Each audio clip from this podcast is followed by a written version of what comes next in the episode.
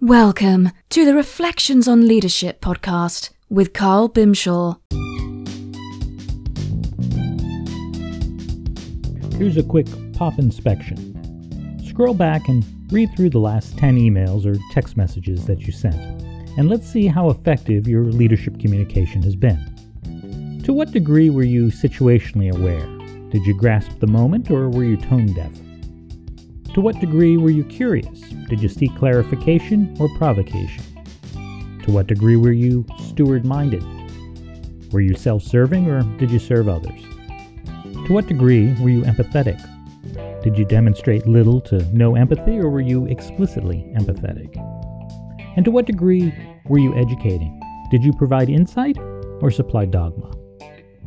The last 10 messages from you to anyone else will paint a reasonably accurate picture of your effectiveness, character, and capacity to lead well. Want to take a deeper dive? Review the last 10 messages you sent to each member of your team.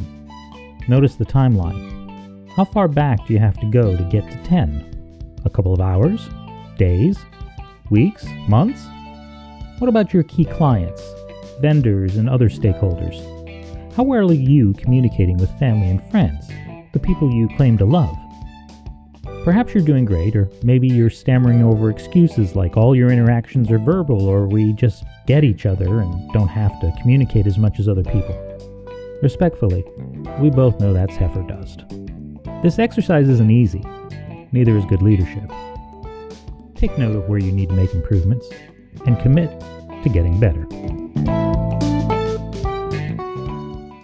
Thank you for listening to the Reflections on Leadership podcast, produced by Karl Bimshas Consulting, the leadership development and accountability firm that helps busy professionals to challenge, disrupt, and dramatically reduce the influence of lousy leadership in their business.